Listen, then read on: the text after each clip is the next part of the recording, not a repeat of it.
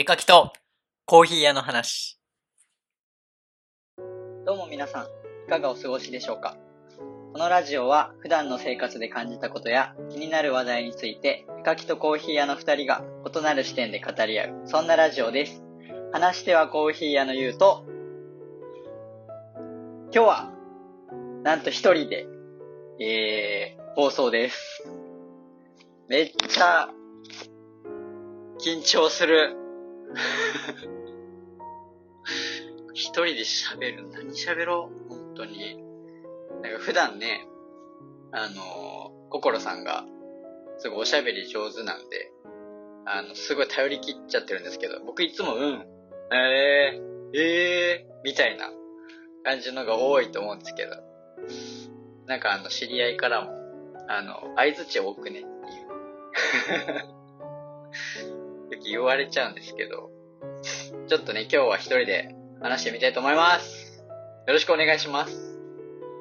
まあ、話すんですけど、どうしよう。何話しましょうかね。えー、最近寒いですね。本当に。もう、クリスマスもあと、ちょっとですね。この前もう福岡は雪が降ってましたからね。もう、もう寒い。毎回言ってる気がすんな、これ。寒いですね、本当に。まあそんなのはいいんですけど、あの、僕ちょっと一つ言いたいことが、言いたいことというか、話したいエピソードがあって、あの、この前ちょっとカフェに行ったんですけど、あの、その時に、近くに、僕の座った席の近くに、女性二人、まあ、30半ばぐらいの女性二人座られてて、まあちょっとあの、盗み聞きじゃないですけど、まあ話が入ってくるんで、ちょっと聞いてたんですけど、まあ一方の人がですね、もうずーっと永遠と、あの、職場の愚痴と、まあ職場の人の悪口をずーっと言ってたんですけど、いやもうほんと、そんな出てくるかねっていうぐらいの、永遠と、ぐらいだろう、1、2時間ぐらい話してたんじゃないですかね。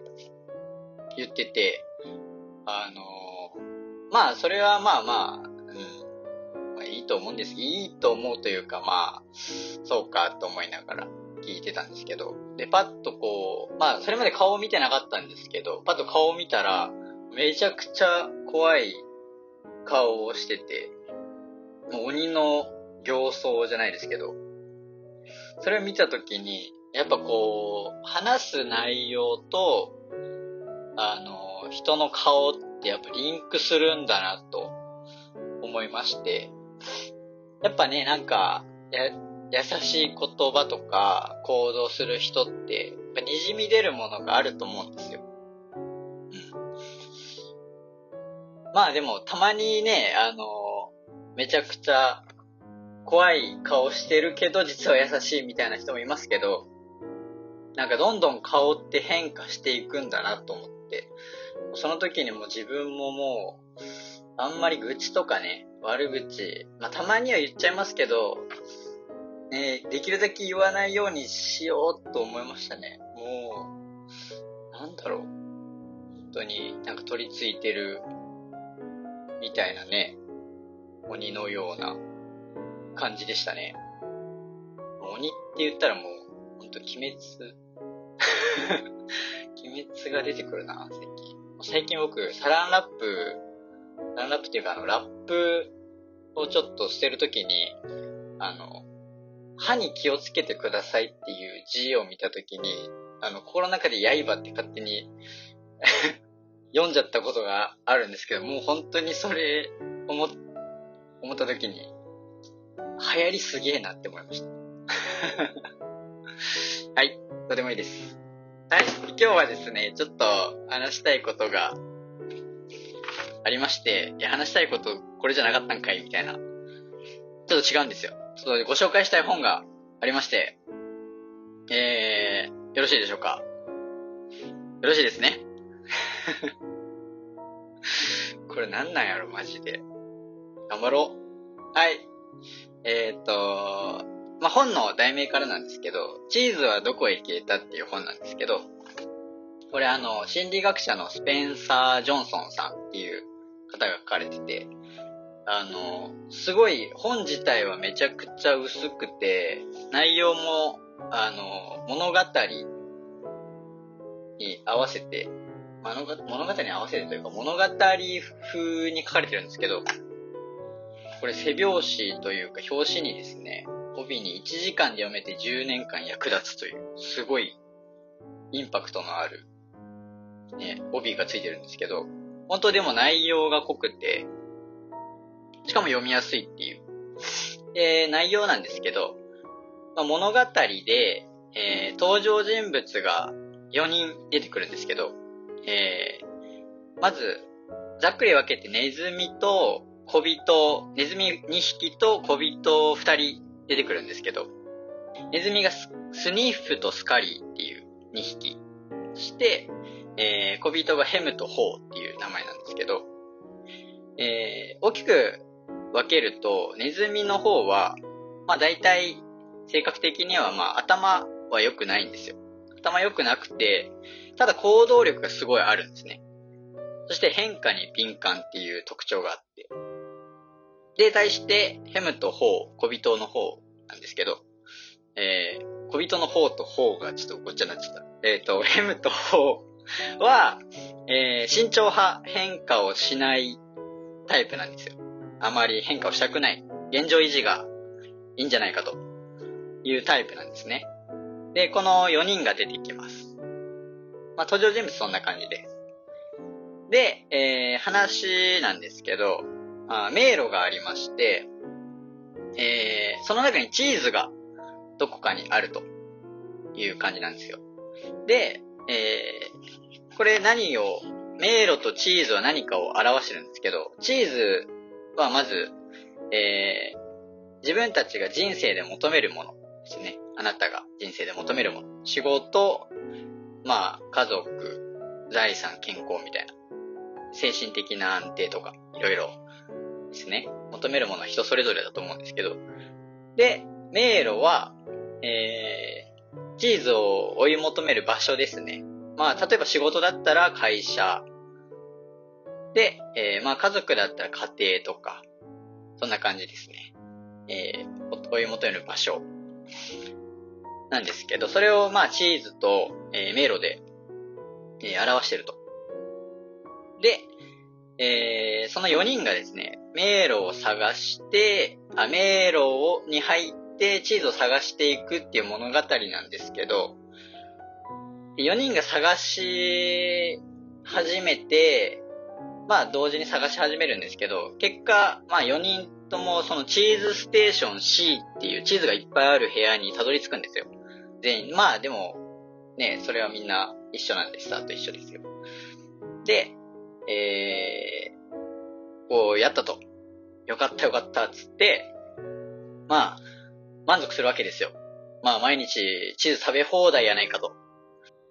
まあ、チーズを、えー、チーズ見つけて、よかったね、つって、満足するんですけど、その小人、まず小人二人なんですけど、もうチーズを見つけたことに満足して、もう家まで引っ越してくるんですね。そのチーズステーション C に。もうここに家を建てようっつって。で、まあ毎日暮らしてるわけですよ。で、対してネズミのスニフとスカリーなんですけど、まあ、最初の方は満足してたんですね。ずっとチーズを一緒に食べ続けて、まあ、楽しいなっていう感じで。ただですね、そのネズミ二人はですね、変化に敏感なので、ちょっとずつチーズが減り続けてることに気づき始めるんですよ。あれちょっと減ってんな、みたいな。そう。で、ネズミたちはですね、その変化に気づいて、再び、また迷路に旅立つんですよ。新しいチーズステーションを探しに。このままだったら多分なくなるだろうと。で、対して、ヘムとホーは、いやいやいや、いやそのネズミたちを見て、いやいやいや、何を言うとんねんと。全然こんなん、チーズ減るわけがないじゃないかと。現状に満足しちゃって、減ってることに気づかないんですね。で、その場に居続けるんですけど、で、まあ、まあ、そんな日々が流れまして、ヘムとホーがですね、毎日その、いつものようにチーズを食べに行くわけですよ。そしたらですね、突然チーズがなくなってるわけですよ。マジかみたいな。え？なんで？っていう感じでなくなっちゃってるんですよ。で、その二人はですね、もうチーズがなくなってることに愕然として、もうその場を動けず、もう一旦もう考え込むんですね。なぜないんだと。わからない。みたいな。で、一方ですね、スニーフとスカリーなんですけど、その間に探しま、迷路を探し回って新しいチーズステーションを見つけます。なんと。素晴らしいはい。はい。ようやく見つけるわけですね。はい。で、対してヘムとホーはその場でまだ全然動かない。で、その場でですね、なんで亡くなったのかと。無駄な原因究明をすごく始めるんですよ。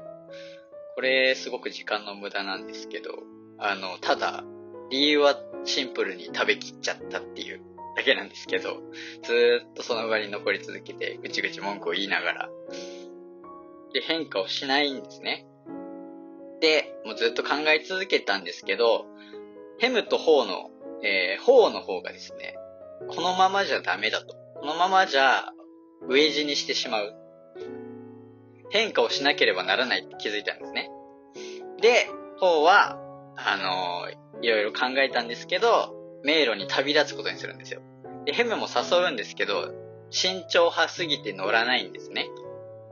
で、まあ、ホーは、えーヘムを置いて、一人で旅立つんですけど、まあ、いろいろその間に、ね、恐怖とか、葛藤とかありつつも、最終的には、えーチーズステーション、新しいチーズステーションにたどり着くんですね。そのネズミ二人、ネズミ二匹が行ったチーズステーションにやっとたどり着くんですよ。変化したことで。まあ、その方、えーヘムか。ヘムの方は、どうなったかは誰も知らないっていう感じで終わるんですけど、まあ、これって、まあ、何が言いたいかというとですね、変化を恐れて現状維持するってことはすごく恐ろしいことで、実は退化してるんじゃないかなっていうふうな、まあ僕は受け取り方をしたんですけど、現状維持って、えっ、と、まあ、本人は維持してるようですけど、実は退化していて、まあ、時代ってやっぱ変化し続けるじゃないですか。やっぱコロナでね、それは本当に感じたことなんですけど、僕も感じたんですけど、変、時代の変化ってめちゃくちゃ早いなと、改めて思って、コロナでね、なんかもう可視化されたような感じじゃないですか。